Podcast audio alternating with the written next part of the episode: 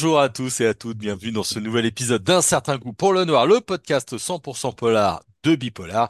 Et allez, c'est Noël, il est grand temps de vous livrer nos coups de cœur de l'année. Et pour cela, j'ai réuni la fine équipe du Club 100 pour qu'ils vous parlent de leur meilleure lecture 2023. J'ai le plaisir d'avoir avec moi Julie de Muse Mania Books de Anthony, les livres de K79, Aude, Aude Booking, Nathalie, mes lecteurs du dimanche et Jean-Michel Dufour, roman noir et plus. Bonjour à tous les cinq. Bonjour. Bonsoir. Alors j'espère que vous êtes évidemment en forme, hein, puisque on va parler de Noël et des idées cadeaux. Il y a plein de sympas qui dépendent de vous. Euh, donc voilà, c'est important. Je vous, ai, demandé deux coups de cœur 2023. Euh, et la première, allez, c'est pour toi Nathalie. Toi, tu as un coup de cœur pour euh, une autrice qu'on suit pas mal sur Bipolar, c'est Christelle Duchamp, c'est L'île des souvenirs. Oui, exactement. Et donc, ben, c'est aussi une auteure que moi je suis beaucoup depuis ses débuts et euh, que j'aime particulièrement parce qu'elle se renouvelle à chaque fois. Donc elle ne reste pas dans, dans ce qu'elle sait faire. Et donc chaque fois, chaque livre, c'est une surprise. Et euh, ben, cette fois-ci n'a pas échappé à la règle. Et donc en fait, euh, au départ, c'est l'histoire d'une jeune fille qui, qui, se fait enlever. Elle s'appelle Delphine. On comprend rapidement que bah, elle a été élevée dans une famille un peu un peu stricte où l'amour était pas très très présent ou tout au moins sûrement pas montré. Donc euh, maintenant, elle est étudiante. Ses parents pensent que c'est une sage étudiante, mais en fait, euh, elle ne fait que faire la fête. Elle abuse un peu de tout, euh, de, drogue, d'alcool, etc. La base, quoi. Voilà. personne, personne ne hoche la tête. Hein. Pas vraiment personne avec qui là, évidemment. Et donc, euh, donc elle, est enlevée, elle se retrouve dans, dans une maison, euh, dans des conditions euh, évidemment un peu compliquées, elle ne comprend pas ce qu'elle fait là, et rapidement elle est rejointe par une deuxième personne. Et à un moment, ben voilà, il y en a une des deux qui meurt, l'autre qui s'en sort, mais avec un traumatisme psychologique vraiment très très fort. Et ben, le but du livre, ça va être de savoir pourquoi elle est morte, euh, dans quelles conditions, qui l'a tuée, pourquoi l'autre a pu sortir. Donc là-dedans vont euh, interagir ben, évidemment les policiers, euh, des, psychologues, surtout pour soigner le, traumatisme de, la survivante. puis on va aussi avoir un profiler, etc. Et donc finalement, c'est quand même, somme toute, une enquête très classique. Tellement classique qu'à un moment donné, j'ai senti un truc arriver. Je me suis dit, oh non, elle va pas me faire ça. Finalement, j'ai vraiment eu l'impression de, découvrir. Finalement, elle me donne raison. Et puis, elle met une fin. Et là, la grosse claque. Et, euh, en fait, ça, ça j'adore. quoi.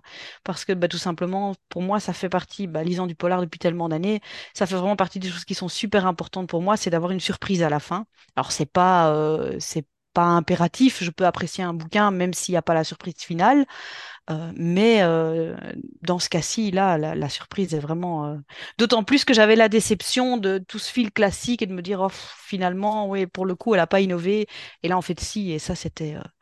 En plus de ça, dans son récit, elle donne quand même aussi quelques détails un petit peu artistiques, un petit peu sociétaux, etc. Et donc, ben, l'un dans l'autre, voilà, ça fait un super coup de cœur. Bah, c'est un vrai coup de cœur. Et en plus, on l'a interviewé, hein, euh, Christelle Duchamp, Stacké du Polar, euh, pour euh, son roman. Elle nous a expliqué pas mal comment elle l'avait construit. D'autres l'ont lu, ce roman? Ça vous dit quelque chose? Ouais, Anthony? Ouais, je me souviens de la, surtout de, alors de la fin, bien sûr, qui remet tout, tout le livre en cause. Mais je me souviens aussi d'une construction assez originale. C'était assez particulier. Je ne sais plus comment ça fonctionnait, mais il y avait les personnages se suivaient pour raconter l'histoire en fait. C'est-à-dire qu'on passait d'un personnage à l'autre mais le fil était, euh, était le même en fait. Ouais. C'est déjà assez original. Alors, il faut quand même préciser que euh, certains lecteurs, enfin, j'ai découvert ça avec ce livre parce que, je, en fait, pour la petite histoire, je l'ai offert à ma cousine, mmh, mmh. qui, qui m'a dit, euh, qui n'est pas une grande lectrice de polaire comme moi, mais qui m'a dit qu'elle avait tout à fait compris la fin. Je me dis, c'est pas possible. Enfin, si même moi, je l'ai pas vu venir, et en fait, qui m'a expliqué après qu'elle n'avait pas lu l'épilogue. Alors, l'image qu'on, que je sais plus qui sur les réseaux avait donné, c'est de ne pas lire l'épilogue. C'est comme laisser le petit morceau de cornetto avec le chocolat dedans. C'est donc euh, punaise. Si vous lisez le bouquin, lisez l'épilogue aussi. Bah ouais, évidemment. ça coule de source, mais apparemment, euh, ça arrive assez fréquemment. Ouais. Ouais, puis on est d'accord, le cornetto, le chocolat. Bref, ah, c'est un autre. Euh, voilà. je, pense, je pense qu'on mange même tout le cornetto que pour ça. Oui, je Voilà, crois, je crois, je voilà. crois, je crois, je crois, je crois. Moi, je suis un homme heureux parce que ma femme me donne le petit cornetto. Bref, c'est Oh un autre. Oh. Oh il- oui, là, bah il doit pas oui, y en avoir beaucoup des comme ça. On est mariés, on pas Garde-la, mariés, voilà. Alors, on va, on va suivre avec euh, toi, Aude, avec une histoire de vengeance, euh, avec un disquaire à Pigalle, c'est Les Gentils de Michael euh, Mention. Et toi, tu as Ah. beaucoup aimé ce livre-là. Oui, alors moi j'adore Michael Mention. Euh, ça fait pas très longtemps que je l'ai découvert. hein. C'est que mon troisième roman de lui, mais j'ai lu Power et euh, Manhattan Chaos. Euh, et là, je l'ai découvert avec Les Gentils. Et alors, en termes de roman noir, euh, moi, je trouve qu'il est vraiment excellent. Alors, dans ce roman, de quoi ça parle? C'est l'histoire de Franck, qui est disquaire, effectivement, à Paris. Ça se passe en 78. Et euh, Franck, vit un, il vit un drame, puisque sa fille euh, se trouve au mauvais endroit, au mauvais moment euh, dans une boulangerie pour acheter euh, une friandise et en fait la boulangerie se fait braquer, elle prend un mauvais coup et elle meurt d'une hémorragie cérébrale. Donc évidemment la vie de Franck va complètement changer. Elle se met à l'arrêt et il n'a plus qu'une pensée, c'est de retrouver le meurtrier de sa fille puisqu'il s'est enfui et personne ne l'a ne l'a attrapé. Et donc, euh, va se mettre en place une espèce de course-poursuite, euh, d'abord euh, mentale, hein, puisque euh, Franck, il est, il est très, très affecté et il a, euh, il continue en fait à, à, à voir, euh, à voir sa fille et à dialoguer avec elle. Il l'emporte partout avec elle. C'est avec lui, pardon. C'est de là en fait que naissent euh, les émotions. Et puis, il va être embarqué dans un dans un espèce de tourbillon qui va l'amener dans une dans une autre destination, vers une autre destination que la France. Alors moi, ce que j'a- j'adore chez Michael Mention, c'est la rythmique de ses romans. Euh, alors il publie toujours en même temps que c'est sorti un- une playlist euh, que je recommande de, vraiment d'écouter euh, en parallèle. Alors moi, je sais pas lire en, musique, mais après chaque chapitre, je m'arrête et j'écoute la musique qu'il a choisie pour le chapitre. C'est vraiment une expérience hyper intéressante parce qu'on se rend compte que son écriture, en fait, elle est calquée sur un, sur un rythme très, très précis. Et dans ce roman, ça se voit très bien parce qu'il y a une, il y a une, une différence euh, majeure entre la première et la deuxième partie. Pour des raisons que je ne vais pas développer parce que je voudrais pas euh, spoiler, ce serait, ce serait dommage. Euh, voilà, alors ça, c'est quelque chose que j'aime bien.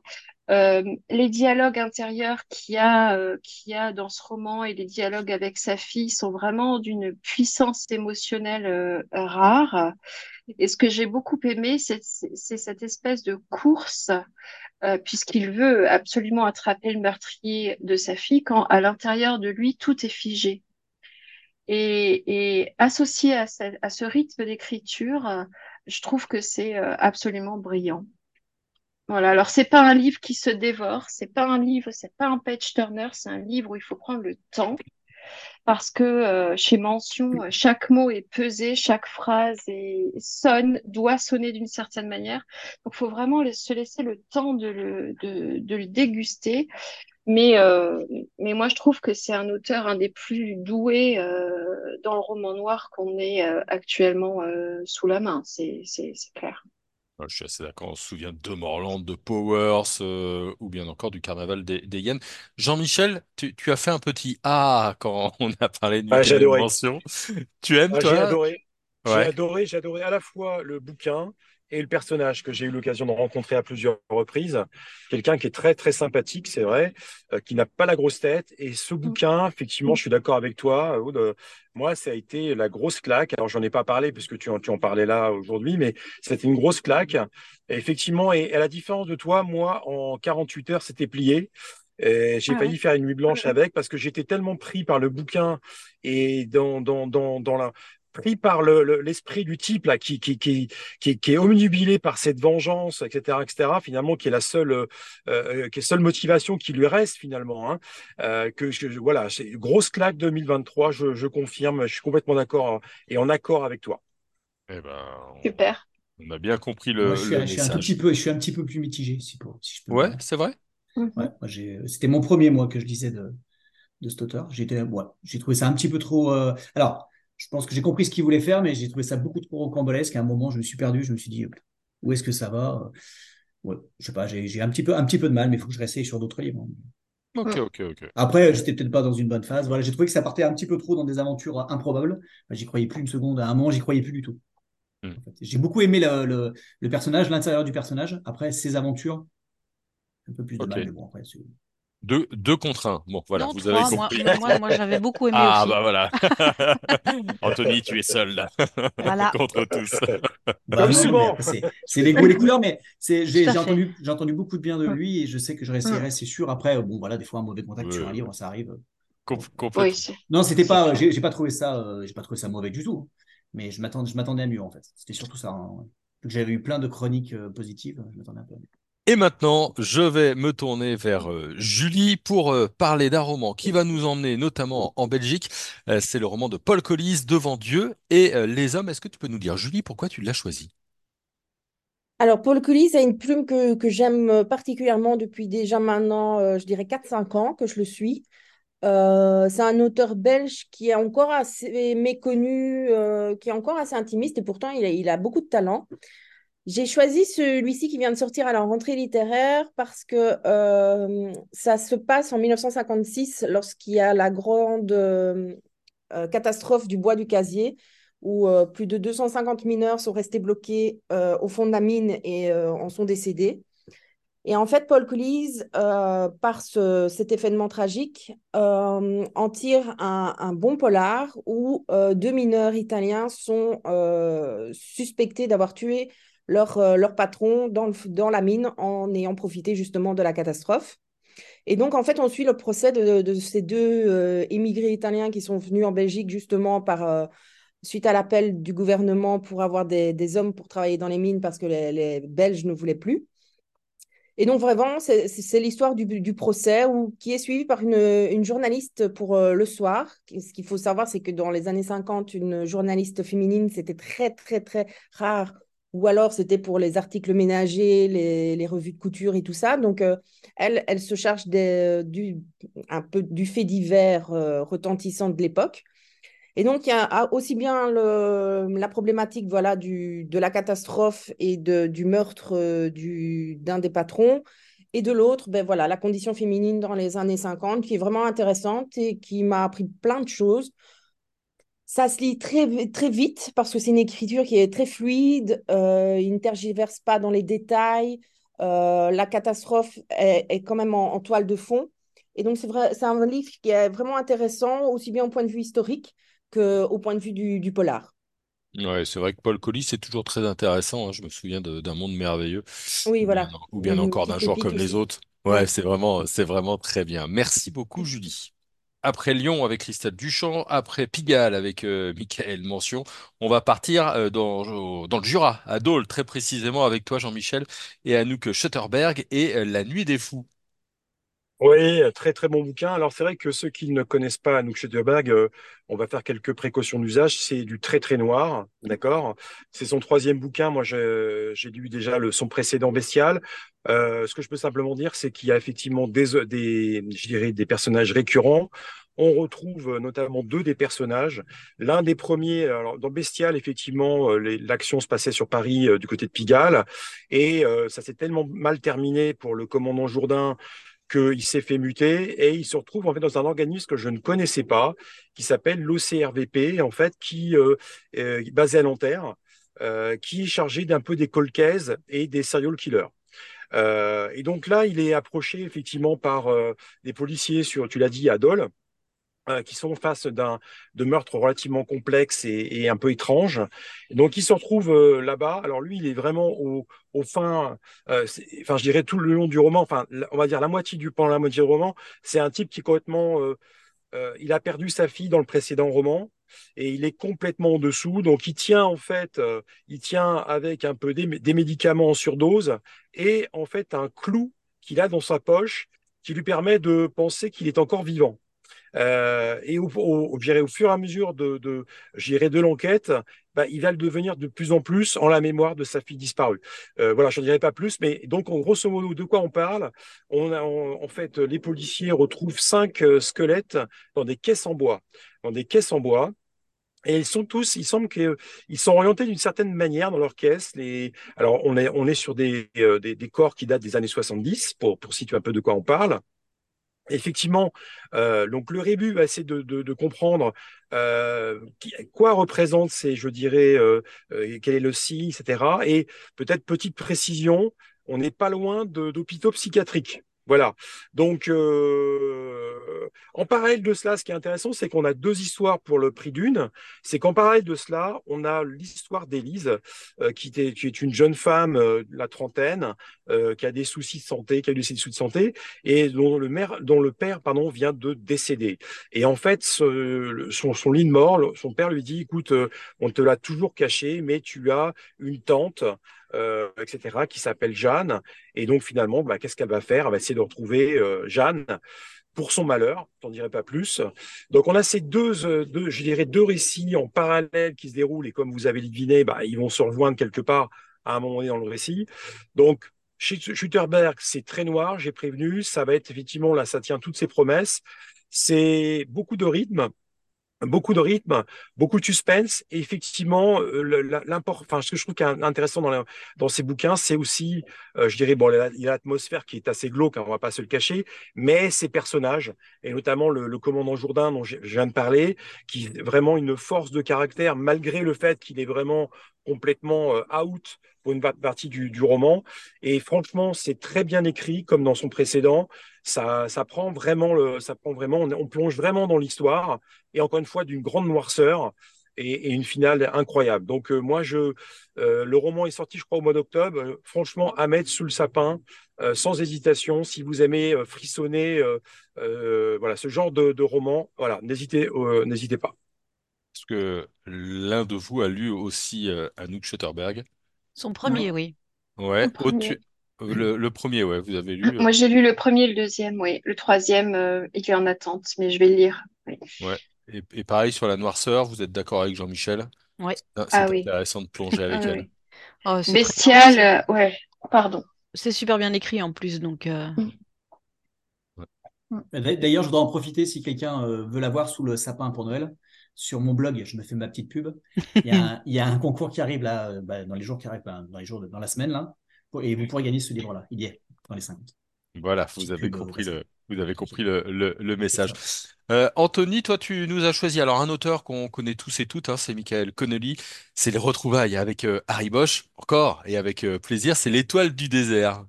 Voilà, c'est ça. Alors, justement, c'est pour ça que je voulais en parler de, de cet auteur. Parce qu'en fait, euh, bah, moi, je l'adore depuis, euh, toujours. Euh, bah, vu que je suis un grand fan de polar, donc logiquement, j'étais intéressé par Michael Connelly. Parce que, comme tu disais, c'est un auteur que bah, qu'on voit de partout, qui sort un livre tous les ans depuis 30 ans. Tout le monde connaît au moins deux noms, Michael Connelly. Mais comme c'est un auteur à succès, je pense jamais vraiment en fait à, le conseiller. Et comme en littérature, fait, on est vite catalogué. Voilà, le succès fait que les gens, euh, voilà, le succès, c'est synonyme de, machine à best-seller, de, qualité médiocre. Donc c'est pour ça que je me suis dit, tiens, je vais en profiter juste avant Noël de vous en parler, euh, bah, pour mettre en fait en avant bah, la qualité de ces livres, voilà, parce que c'est un, très grand écrivain. Euh, en fait, avant d'écrire, il était journaliste, puis après il était chroniqueur au Los Angeles Times, je crois, je crois que c'est ça. Donc en fait, il connaît un petit peu, il connaît bien le sujet.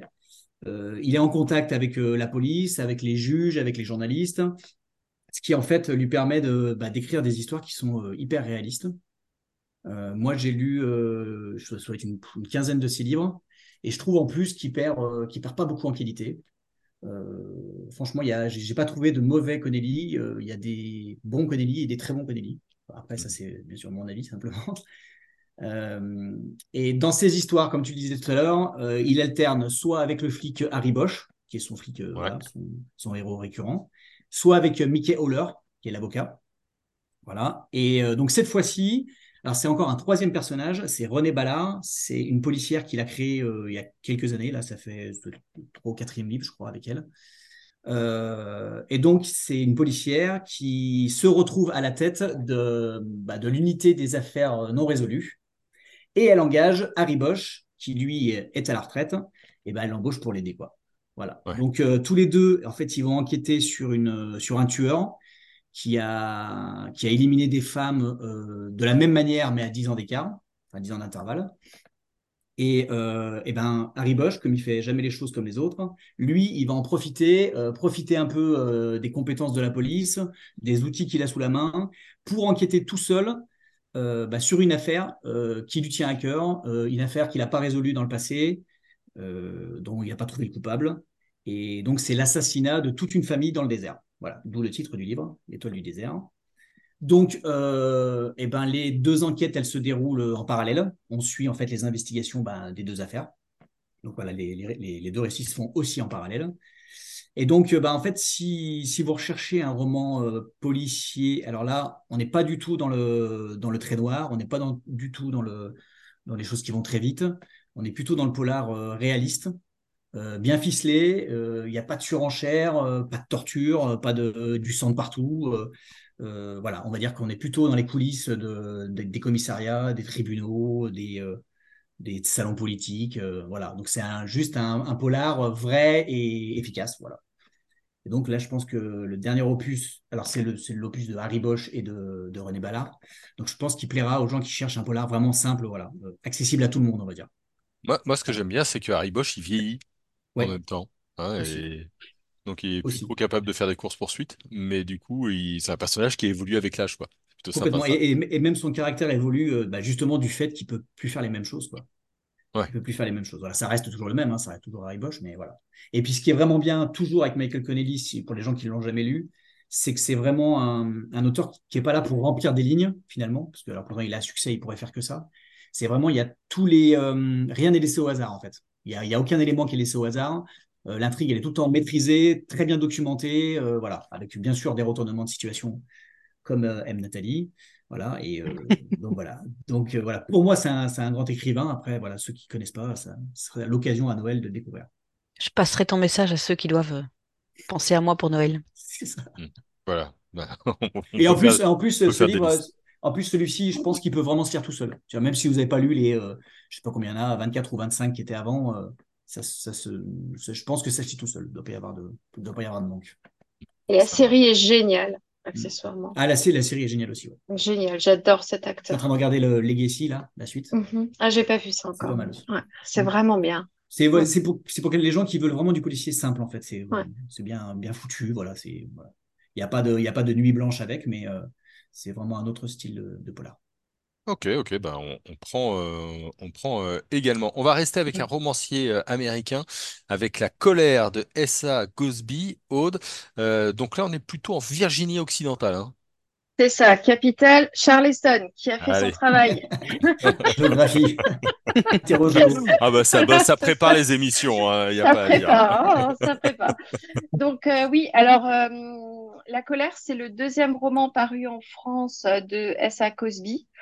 Euh, alors moi, il me reste le premier à lire, j'ai lu le deuxième et le troisième qui va sortir. Alors c'est un, c'est un auteur qui est assez fascinant parce que euh, il profite en fait du, du, du, bah, du thriller, du polar, du roman noir pour euh, dénoncer euh, certaines choses aux États-Unis, notamment le, euh, le racisme, puisque l'auteur est noir et dans son deuxième roman, il met face à face un noir et un blanc. Et alors, il en rajoute une petite couche. Donc, on a un redneck et un, et un noir américain. Et euh, chacun de ces papas a un fils et les deux fils se sont mariés ensemble et ont été assassinés. Alors, qu'est-ce que ça donne cette affaire? Une bombe. Donc, les deux, les deux pères vont, bah, comme dans le mention finalement, hein, rechercher le, meurtrier de leur fils, et puis par la même occasion, parce que c'est un peu le but du bouquin, euh, apprendre à s'apprivoiser et puis apprendre de leurs différences. Alors c'est très intéressant parce qu'il y a beaucoup de scènes, euh, beaucoup de scènes en voiture, donc on peut pas s'échapper. On est obligé d'écouter euh, ce que l'autre a à nous dire, et c'est assez fascinant de voir euh, comment comment le, père noir essaye d'expliquer aux blancs euh, ce que c'est que d'être un noir aujourd'hui aux États-Unis. Alors, il y a des scènes, euh, c'est vraiment très testostéroné, hein, il y a énormément euh, d'action. Euh, il y a des, des scènes de course-poursuite. Enfin voilà, il y a des moments, on se croirait dans Sons of Anarchy pour ceux qui connaissent un peu la série. Voilà, on, on est, euh, on est dans cette ambiance-là parce qu'évidemment, ils vont toucher à des milieux euh, qui veulent pas trop être dérangés. Mais en fait, à travers ces deux personnages qui sont très détestables au début, hein, on a vraiment envie de les claquer. On se demande comment, comment ça va finir. Euh, en fait, nous aussi, euh, nous lecteurs, on apprend euh, à mieux les connaître et on les apprivoise. Et en fait, euh, il y a une espèce d'empathie qui naît au fur et à mesure du récit, qui est assez incroyable. Et en fait, à la fin, on les aime. On les aime dans leurs différences, on les aime dans leur la façon en fait dont ils réagissent, euh, on les aime dans leurs actions. euh, Enfin, voilà, il y a, y a- y a certaines scènes qui sont vraiment très très poignantes et je trouve que cet auteur, il mérite d'être euh, d'être connu parce que ce qu'il fait, c'est vraiment très très intéressant. Et quand on, on, on voit en fait ce qui se passe actuellement aux États-Unis, enfin ce qui se passe depuis que Trump est arrivé au pouvoir. Concernant justement le, statut des Noirs et la, façon dont on a reculé considérablement sur leurs droits euh, et, sur tout ce qui menace dans le futur, ben, c'est très intéressant d'avoir euh, d'avoir le point de vue d'un auteur américain sous le couvert d'un roman de distraction. Hein. C'est pas un roman politique, euh, c'est de la distraction pure, mais avec un petit quelque chose euh, en plus. Ok. La Voilà. colère de, de S.A. Gosby. Quelqu'un a lu cet auteur? Non, j'ai j'ai le, le dernier, là, celui-ci, là, je l'ai, mais il est prévu en lecture. Et ouais, je- ça Non, mais c'est m'intéressait. tentant. Ouais, ouais, carrément. Je suis, Ouais, c'est tentant, ouais. Ouais, je confirme. je vais sauter dessus. Du coup, on va te croire, Aude, pour le coup. Ah ben génial, j'ai ga- gagné un filet garni. Allez hop Normalement, en général, moi, je suis les conseils de tout le monde, là, et pour l'instant, je suis pas déçu. Donc, euh, je dis, les gens, Ah bah voilà. faites pas, faites pas. Vous avez, vous avez compris, c'est pas vraiment une émission, hein. C'est vraiment un salon où on se conseille des trucs. Et alors, on est au moins sûr qu'il y en a chaque fois trois qui vont acheter, euh, trois ou quatre qui vont acheter les bouquins conseillés. Exactement. Au moins Exactement. nous. Voilà. Euh, Anthony, je reviens avec toi pour, euh, pour une précision géographique, hein, puisque là, pour ton deuxième roman, tu nous entraînes dans une réserve indienne. Oui. Euh, voilà, un soir de réveillon, donc euh, c'est de cette saison. Ça s'appelle Le dernier festin des vaincus d'Estelle Tarot. Alors Estelle Tarot, j'ai jamais lu, mais je vois pas mal de ses livres passer Ah, là. elle, elle est Eh, ça, terrible. ça m'intrigue, Très bon, très ça bon. Elle est, elle est excellente. Euh, dis-nous en plus, Ouais, Anthony. Bah, moi, je l'ai découvert aussi, euh, je crois que c'était il y a trois ans, quelque chose comme ça, trois, quatre ans. Euh, c'était un livre qui s'appelait La peine des bourreaux. Oui, C'était en 2021, je pense. Ouais, bah voilà, tu vois, j'étais pas loin. Et euh, franchement, ça m'a mis une grande claque. J'avais adoré. J'étais tombé par hasard dessus, en fait. J'en avais entendu parler aussi. Et euh, il y avait un retournement de situation, mais incroyable à la fin du Ouais, livre, c'est une bombe. comme les aime euh, Nathalie. Et, euh, et depuis, en fait, ben, je la suis et je, je lis tous ces livres qui sont sortis. Et euh, ce que j'aime vraiment avec elle, euh, bon, déjà, c'est qu'elle écrit très bien. Donc, ça, c'est déjà une bonne chose, déjà important. Euh, mais surtout, on ne sait jamais vraiment à quoi s'attendre. En fait, euh, elle est capable d'écrire euh, autant des polars, des polars simples, on va dire, des thrillers assez stressants ou simplement des, romans noirs. Et bon, elle le fait toujours très bien, forcément. Et en plus de ces énigmes, elle développe toujours derrière un petit peu des thèmes, des thèmes importants qu'elle traite, qu'elle traite en parallèle de, l'histoire. Et donc, dans le dernier festin des vaincus, elle nous entraîne euh, au Canada, dans le froid canadien.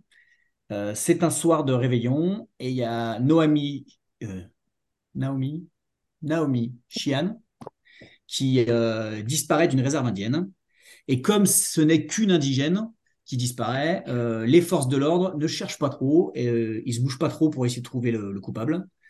Mais il y a Nathan, qui est un jeune blanc militant, et Alice, une jeune indienne qui, a, qui a un passé un petit peu trouble. Et ben, ces deux personnes, elles vont mener le, elles vont mener l'enquête, elles, de leur côté. Et donc, dans le livre, on va suivre les différents personnages de, ce drame, euh, chacun à leur tour.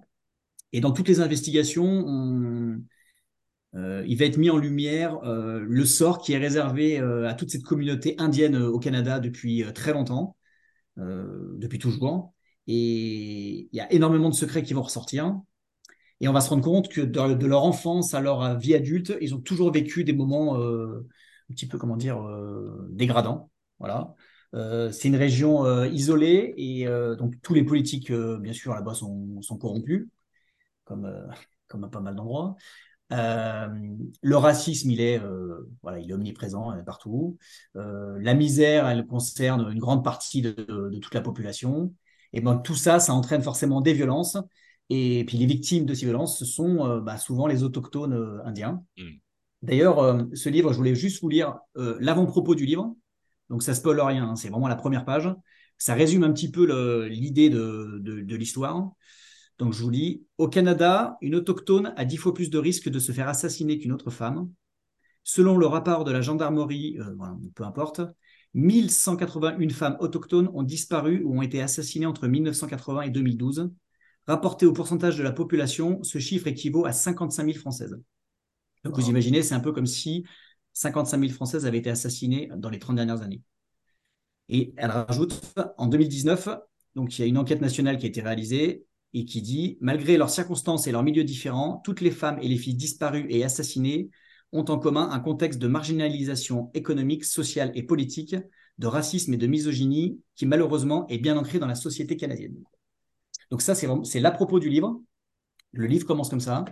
Alors autant dire que ça va être l'idée euh, principale de, mettre un petit peu en, de mettre un petit peu en avant cette, euh, ces faits ben, qu'en fait moi je connaissais pas du tout. Euh, voilà de, la façon dont sont traités les Indiens chez nos amis canadiens. Voilà donc il y a quand même c'est quand même un livre passionnant parce qu'il y a une intrigue hein, à côté de ça. Il y a quand même une enquête avec des pistes, des indices, voilà tout ça. Il y, a, il y, a, quand même une histoire et en même temps il y a vraiment un message super important quoi. Voilà donc c'est un livre ouais c'est un livre important à mon avis on peut dire que dans la thématique, on peut voir Flower of the Killer Moon. Oui, mais que j'ai vu ça. Alors, c'est pas la même temporalité. Hein. Mmh, c'est ça.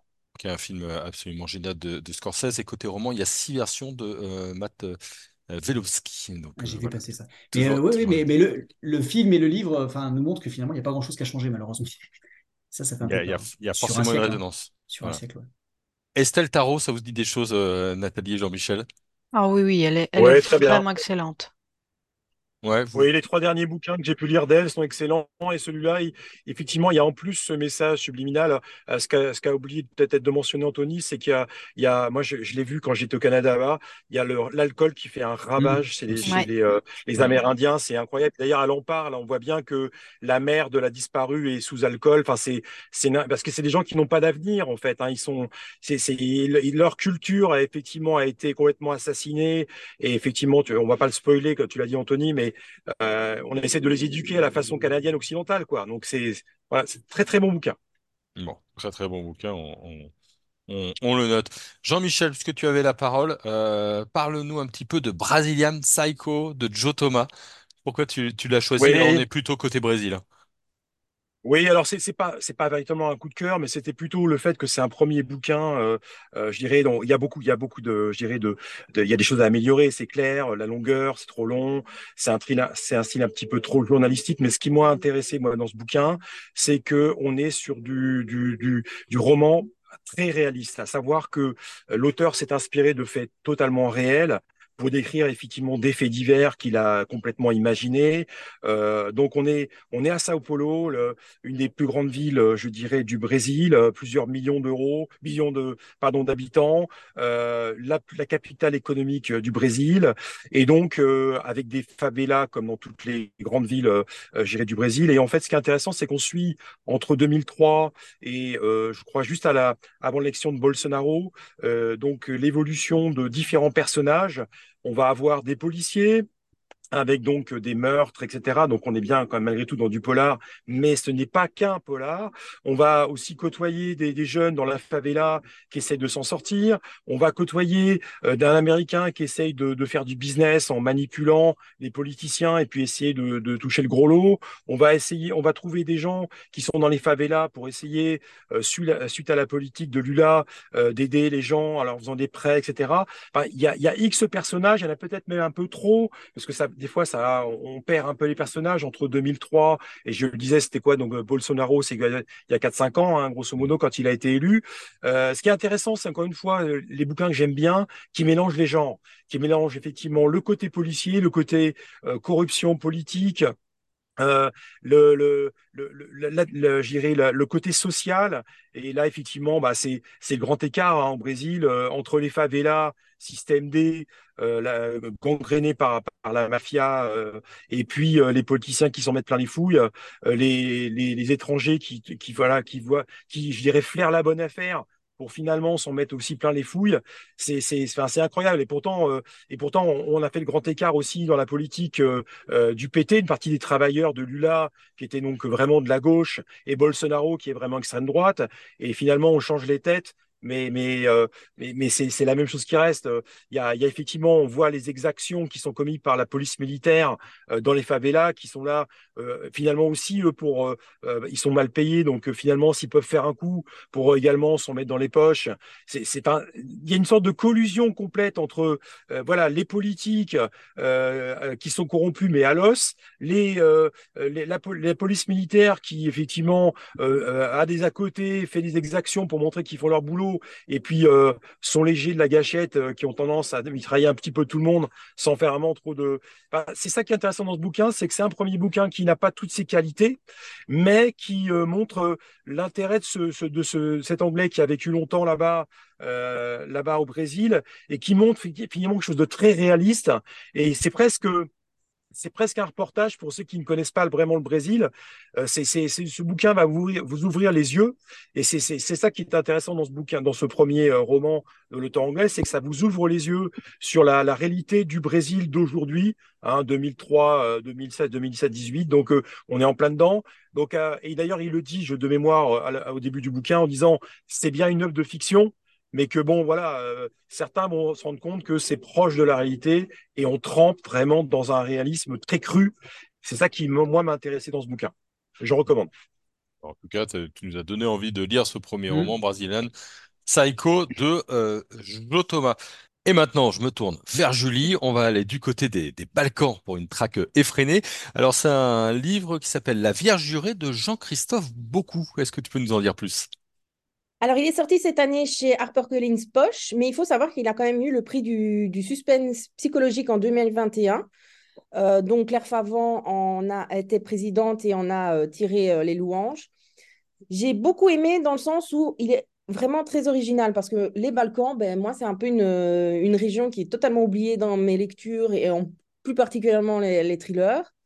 Donc, il nous emmène dans les Balkans et plus particulièrement dans le nord de l'Albanie, où le droit coutumier ben, a refait vraiment surface, avec notamment euh, la loi du canin. Je, ne sais pas si j'ai la bonne prononciation, mais bref.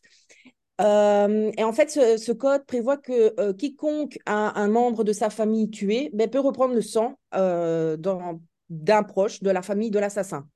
Donc, c'est un peu la loi du talion comme, comme nous, on la connaît.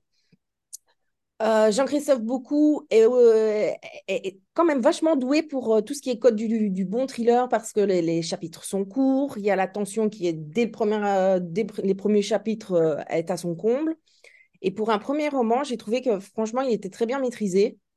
il m'a vraiment fait découvrir ben, aussi bien la, région géographique que, que l'histoire. il y a c'est parfois très violent, mais jamais gratuitement. Ça aussi, il faut le souligner parce que bah, voilà, il n'y a, pas de scène euh, inutile.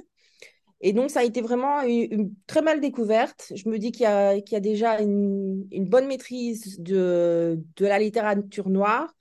Euh, et, je trouve que voilà, il fallait le mettre en avant. En plus, c'est un format poche. Donc, euh, c'est une bonne idée cadeau pour les fêtes qui arrivent.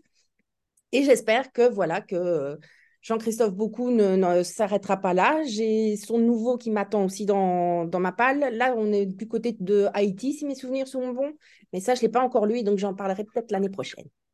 Et pour ceux et celles que ça intéresse, eh bien, on a une interview de Jean-Christophe euh, Beaucoup à lire sur bipolar.fr. Voilà, chouette. Merci beaucoup, Julie. avec plaisir. Nathalie, on va terminer avec toi, avec notre Nicolas Lebel national et, euh, et là, Lali, avec évidemment Yvonne Chen et ses nouvelles aventures. Ah oui, il faut être un peu léger pour clôturer comme ça, hein, parce qu'on a quand même été dans des thématiques un peu, un peu sombres jusque-là. Après, c'est pas non plus un feel good, hein, c'est quand même, euh, voilà. Donc, euh, c'est pas facile d'en parler sans spoiler parce que c'est quand même un tome 3. Donc, ça veut dire que bah, si vous n'avez pas lu euh, les deux premiers, bah, il faut quand même, à mon avis, euh, mm. lire les deux premiers pour vraiment pleinement savourer celui-ci. C'est obligatoire.